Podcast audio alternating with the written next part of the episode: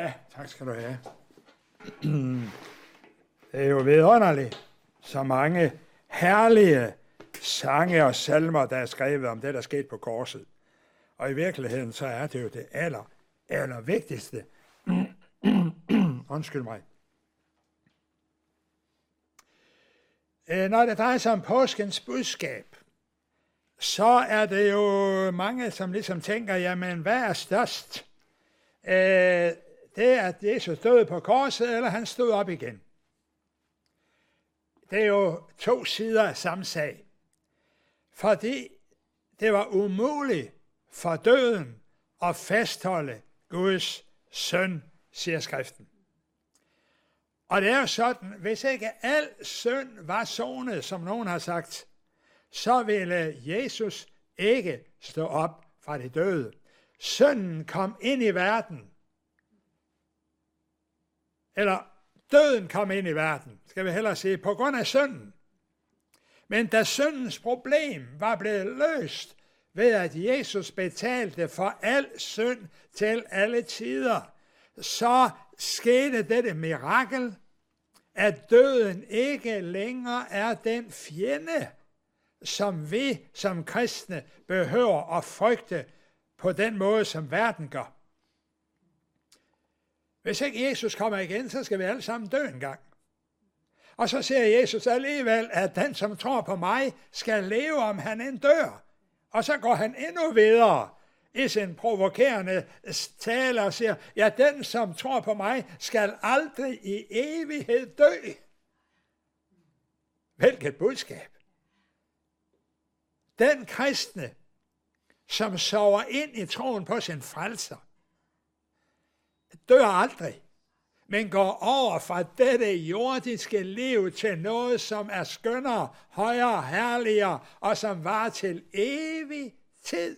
Alt sammen på grund af, at Jesus nedbrød skillevægen og betalte den endegyldige pris for vores sønder, så vi nu ikke er troet af denne dødsdom og dødsstraf, som hænger over mennesker ellers.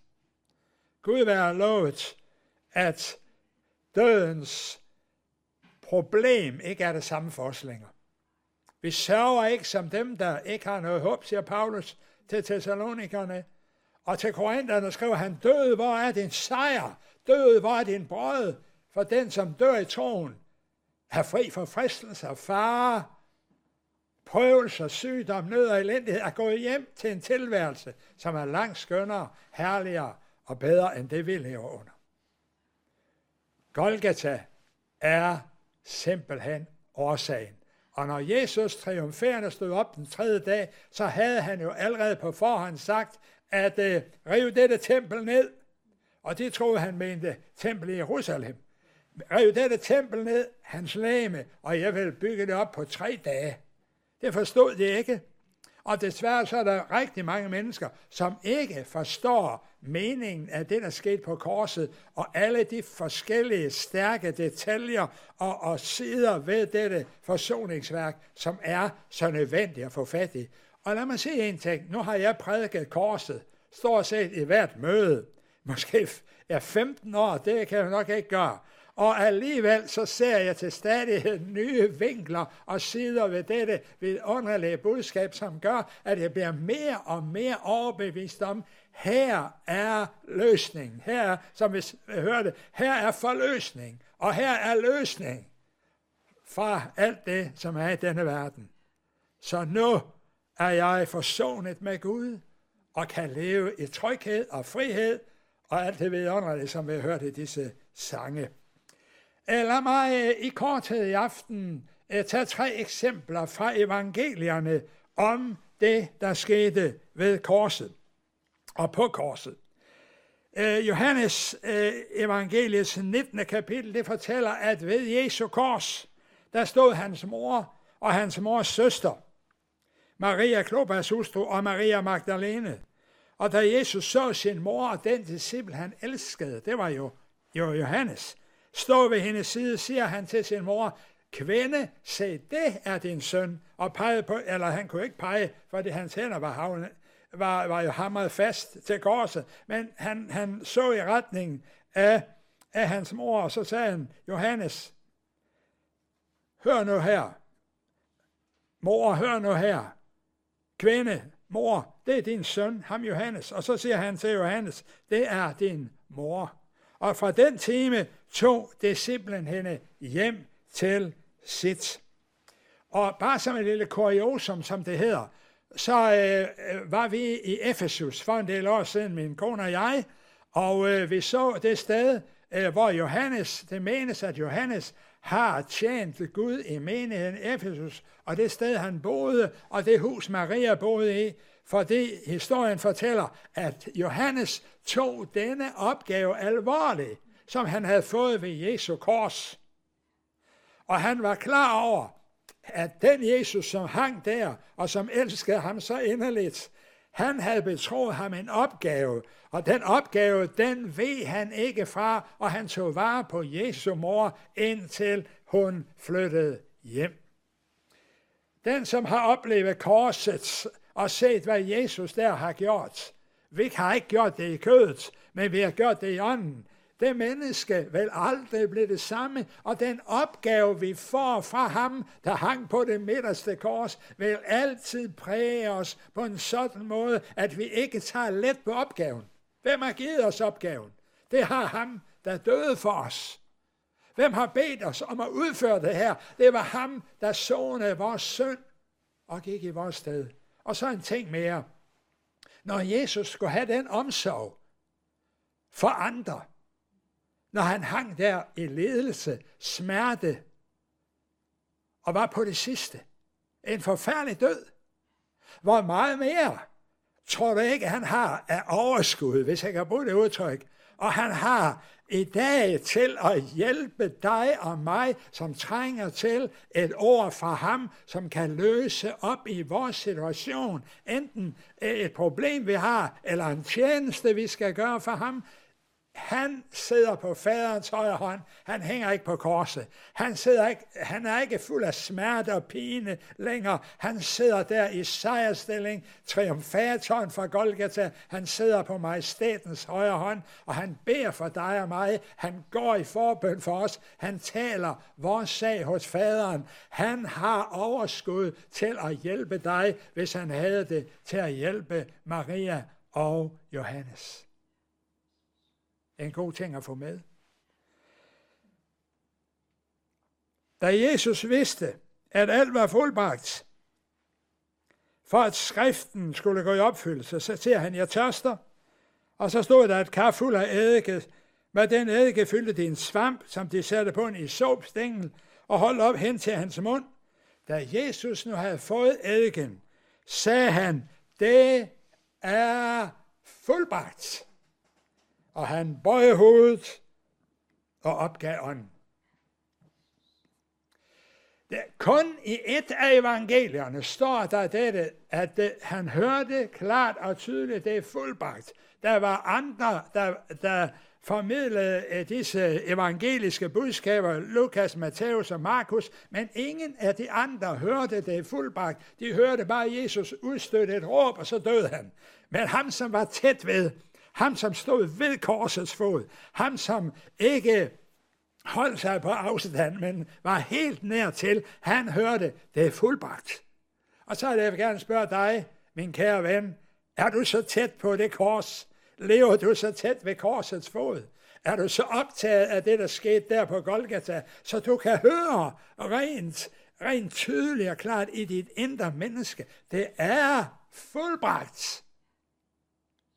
Der er mennesker, for hvem det har revolutioneret deres liv i det øjeblik, det blev klar over, det er fuldbragt. Alt det, jeg skulle præstere, alt mit eget møje og slid og slæb for at få det til, det er forgæves. Men Gud har ordnet med det hele i Kristus, og han sagde på korset, det er fuldbragt, det er færdigt, det der skulle gøres, det er gjort. Så hvis du vil bidrage med noget til din frelse, så skal jeg altså hilse og sige, at du er cirka 2.000 år for sent på den. Jeg håber, det glæder mig. Det glæder mig i hvert fald. Og vær klar over, det afhænger ikke, afhænger ikke af, at jeg får det til. Det afhænger af, at han fik det til for mig på korset. Og da han døde, så døde jeg med ham. Da han stod op igen, så stod jeg op med ham for at leve et helt nyt liv i Kristus. Så husk det, min kære ven, at ved Golgata, der findes alt det, som du behøver. Og den, som hører disse ord fra Jesu mund, det er fuldbragt. Får lov til at opleve en frihed, en frigørende effekt, som bidrager til, at du er færdig med at forsøge at få det til at lykkes med dine egne anstrengelser, med lovens krav og bud, fordi Jesus har opfyldt loven. Han har opfyldt alle kriterierne, som var i loven, både til et helligt liv og til straffen for synden. Han har opfyldt det hele, og nu inviterer han dig til at komme indenfor i noget, som er færdig.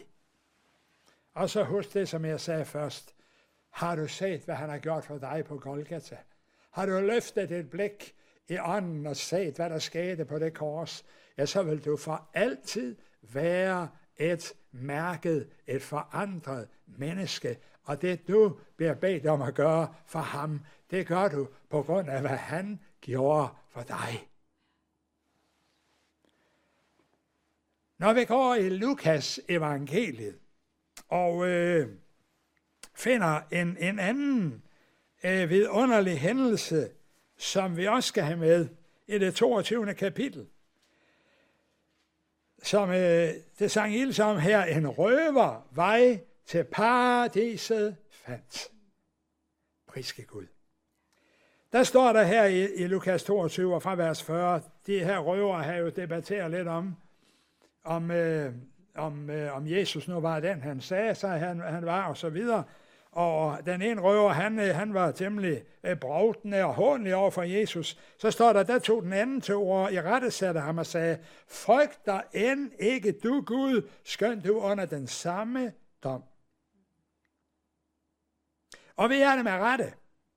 Vi får jo kun løn som forskyldt, men denne mand har intet ondt gjort.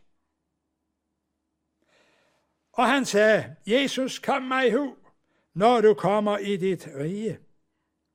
Der svarede Jesus ham, sandelig siger jeg dig, i dag skal du være med mig i paradis. Jehovas vidner, de, de tror, de laver lidt om på det, øh, og får en anden mening med det, hvis de siger, i dag, sandelig siger jeg dig i dag, på kolon, du skal være med mig i paradis. Altså, de vil jo ligesom sige, at hvis ikke man gør nogle gerninger, så kan man ikke blive frelst. Man forsøger ligesom at lave om på det, at det er udelukkende af noget ved tro, men uanset hvordan du gør det, røveren havde ingen chance for at gøre nogle gode gerninger, uanset om du sætter kolon det ene eller det andet sted. I dag skal du være med mig i paradis. Hvorfor? Fordi du har troet på, at jeg er den, jeg er, nemlig Guds søn. Så læste jeg her forleden på Facebook, der var en, der sagde, der ligesom påstår, at, øh, at, at hvis ikke du er døbt, øh, det er der mange, der også, hvis ikke du er døbt, så er du ikke frelst. Og røveren, han blev jo ikke døbt, og så kommer han en med en forklaring, at øh, det var jo under den gamle pagt. Man skal fortælle dig noget, som du måske ikke har tænkt på. Jesus døde, før røveren døde. Hvordan ved jeg det? Jo, for der står i et, et, et af evangelierne, at for at være sikker på, at de alle var døde, så knuste de deres ben. Men da de kom til Jesus, var han allerede død. Hvorfor? Der er nogen, der har sagt det sådan. Gud var, øh, tillod ikke, at Jesus led mere end højst nødvendigt. Han havde gjort det, han skulle. Han havde sonet al verdens synd. Han havde offret sit hjerteblod. Og nogen mener ligesom, at Gud vil jo ikke trække pinen ud, men der står også her, at Jesus han opgav ånden. Det er færdigt. Far, det er færdigt. Alle ligesom, som hører mig, det er færdigt. Opgav han ånden. Og så virker det til, at røveren først døde senere. Og det vil sige, da Jesus døde på korset, der var hans blod, det havde flyttet ned til jorden, og det, den nye pagt er ved Jesu blod. Så da røveren, han gik ind igennem, øh, ind igennem, skal vi se, forhænget til evigheden, så var Jesus død, den nye pagt var trådt i funktion, og det princip, som gælder nu, det er, at vi frelses af noget ved tro uden gerninger. Der er ikke frelse i dåben. Men jeg tror, det er vigtigt, at man lader sig døbe som en offentlig bekendelse. Jeg vil følge Jesus, men der er ingen frelse i dåben. Og røveren, han gik hjem til paradiset. Fordi Jesus havde åbnet døren og tog ham med ind, hvor du og jeg engang skal være. Tænk dig det. Han bad om en tanke, som en har sagt, og han fik et paradis. Jeg synes, det er stærkt. Han bad om en tanke. Tænk på mig. Tænk på mig, når det kommer i dit rige. Husk mig, Jesus. Og så hører han. Og nogen har beskrevet det på en måde, men hørte det er rigtigt. Fordi vi hænger her, og der, er, det hele, det er bare, det er så forfærdeligt, det er så ledelsesfuldt. Og så hørte jeg rigtigt, sagde han paradis. Sagde han virkelig paradis? Det gjorde han. I dag skal du være med mig i paradis. Jamen, jeg har ikke gjort noget for det. Jo, du har. Du har troet på, at jeg er Guds søn. Du har troet på, at jeg er et andet rige. Du har troet på, at jeg skal stå op igen. For hvordan skal jeg ellers kunne tænke på dig, når jeg kommer i mit rige? Jeg er glad for, at frelsen er lagt på et enkelt grundlag. Er noget ved tro. Og hvis du omvender dig, du som måske ikke har taget imod Jesus, men du omvender dig i det øjeblik, og tager imod Jesus som den personlige frelser og siger, Jesus, jeg tror på, at du er Guds søn. Jeg tror på, at du er død på korset for mig. Ved du hvad? Så sker der et mirakel i dit liv. Porten, den går op, den går op, og himmelen, den er åben for dig den dag, du skal herfra. Jeg hørte i dag, så sent som i dag, jeg skal ikke nævne nogen navn, men jeg hørte, vi fik et, øh, en sms, eller undskyld, en mail i dag, om en, en som har været en meget kendt Øh, Øh, popstjerne, rockstjerne, tilbage i tiden, var han meget kendt. Han er stadigvæk kendt, men øh, for, for nogle årtier siden, der var han meget, meget kendt. Men han har nu, hvor han var oppe i 80'erne, endelig åbnet sit hjerte og taget imod Jesus og blev frelst. Kære venner, det er vigtigt, at vi tager imod Jesus. Denne verden, vi kan vinde hele verden, og så gå fortabt. Men når vi har Jesus, så har vi et evigt håb. Så vil jeg gerne tage dig med over i Matteus evangeliet 26. kapitel. Hvor der står det her, når Jesus han, han råbte ud. Så står der, og se, forhænget i templet, det flængedes i to stykker, fra øverst til nederst og jorden skjælv, og klipperne revnede, og gravene åbnede sig, og mange af de hensovede hellige slæmer opstod, og de gik ud af gravene og kom efter hans opstandelse ind i den hellige stad og viste sig for mange. Men da høvesmanden og det, der var sammen med ham og holdt vagt over Jesus, så jordskælvet, og hvad der ellers skete, blev det redselslagende og sagde, sandelig, han var Guds søn.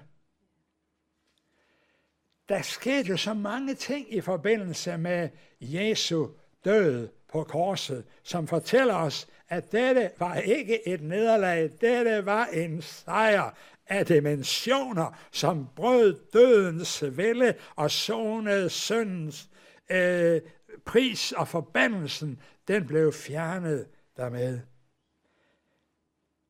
Forhænget i templet revnede i to stykker fra øverst til nederst. Det var tommetygt. Man fortæller, selvom man satte et spand okser til at trække i hver sin ende af dette af dette øh, forhæng, så kunne de ikke rive det i stykker. Så stærkt var det knyttet sammen. Men når Gud hørte fra himlen råbe det fuldbragt, og han så prisen, som blev betalt, så sagde Gud, nu er der åbent.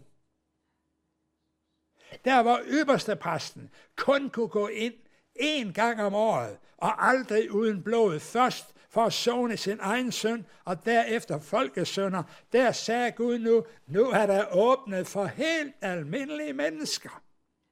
Du behøver ikke at gå igennem hverken pave eller biskop eller præst eller noget andet. Du kan personligt komme frem for mig. Vejen er åbnet. Jesu blod har åbnet perleporten, som vi så en sang. Jesu blod har banet vejen. Og ved hans blod har vi nu frimodighed til at gå ind i helligdommen, altså nærme os Gud. Lad os gøre brug af det. Der står om, at gravene åbner sig. Og det henså mange hens, henså ved helligslagene stod op. Men de fik ikke lov at gå ind i Jerusalem, før Jesus var stået op. Men det, der skete, det fortæller, han sejrede på korset. Han led ikke en nederlag. Jesus sejrede på korset. Dødens vælde er brudt, og Gud beviste det ved at lade dem her stå op. Og så skete der det, at tre dage senere, så gik de omkring ind i Jerusalem. Jamen, var det ikke dig, vi begravede sidste år? Jamen, hende der, jeg synes da, jeg synes da, hende tog vi afsked med for længe siden. Hvad er der sket? Det, der er sket, det er, Jesus har sejret. Jesus har vundet. Hans sejr er min sejr. Det er klart, dem, der stod op igen her, de døde jo senere. For der er kun én, der er stået op fra de døde, for aldrig at dø mere. Det er Jesus. Alle andre, som er stået op, og der er folk, som er blevet opvagt fra de døde i tidens løb, de dør igen hernede, medmindre Jesus er kommet igen inden. Men Jesus er den første fødte af alle afdøde, og en dag skal du og jeg, selvom vi skal dø, så skal vi stå op igen, og så skal vi leve med ham i evighedernes evigheder, fordi dødens magt er brudt, syndens pris er betalt. Så vi kunne tale rigtig meget om det, der skete i påsken. Men jeg vil gerne øh, bare bruge de her eksempler på at fortælle lidt om virkningen af det. Så husk det. Der er sejr i Jesu død. Og når du får et blik på ham, som hang på korset, og du ser, hvad han gjorde for dig, så kan det ikke andet end inspirere dig til at tjene ham trofast. Vi tjener ikke Gud af frygt for straf. Så har vi misforstået det. Vi tjener ikke Gud af frygt for, at, at øh, før eller siden, ja, så kommer han og siger, at det har du gjort, det er altså ikke godt nok. Om igen. Eller jeg skal komme efter dig, eller hvad man nu måtte sige. Når Gud, han ser, det er, hvad du gør på grund af det, Jesus har gjort, så er Gud tilfreds. Og derfor må Jesu kors altid være vores daglige inspiration.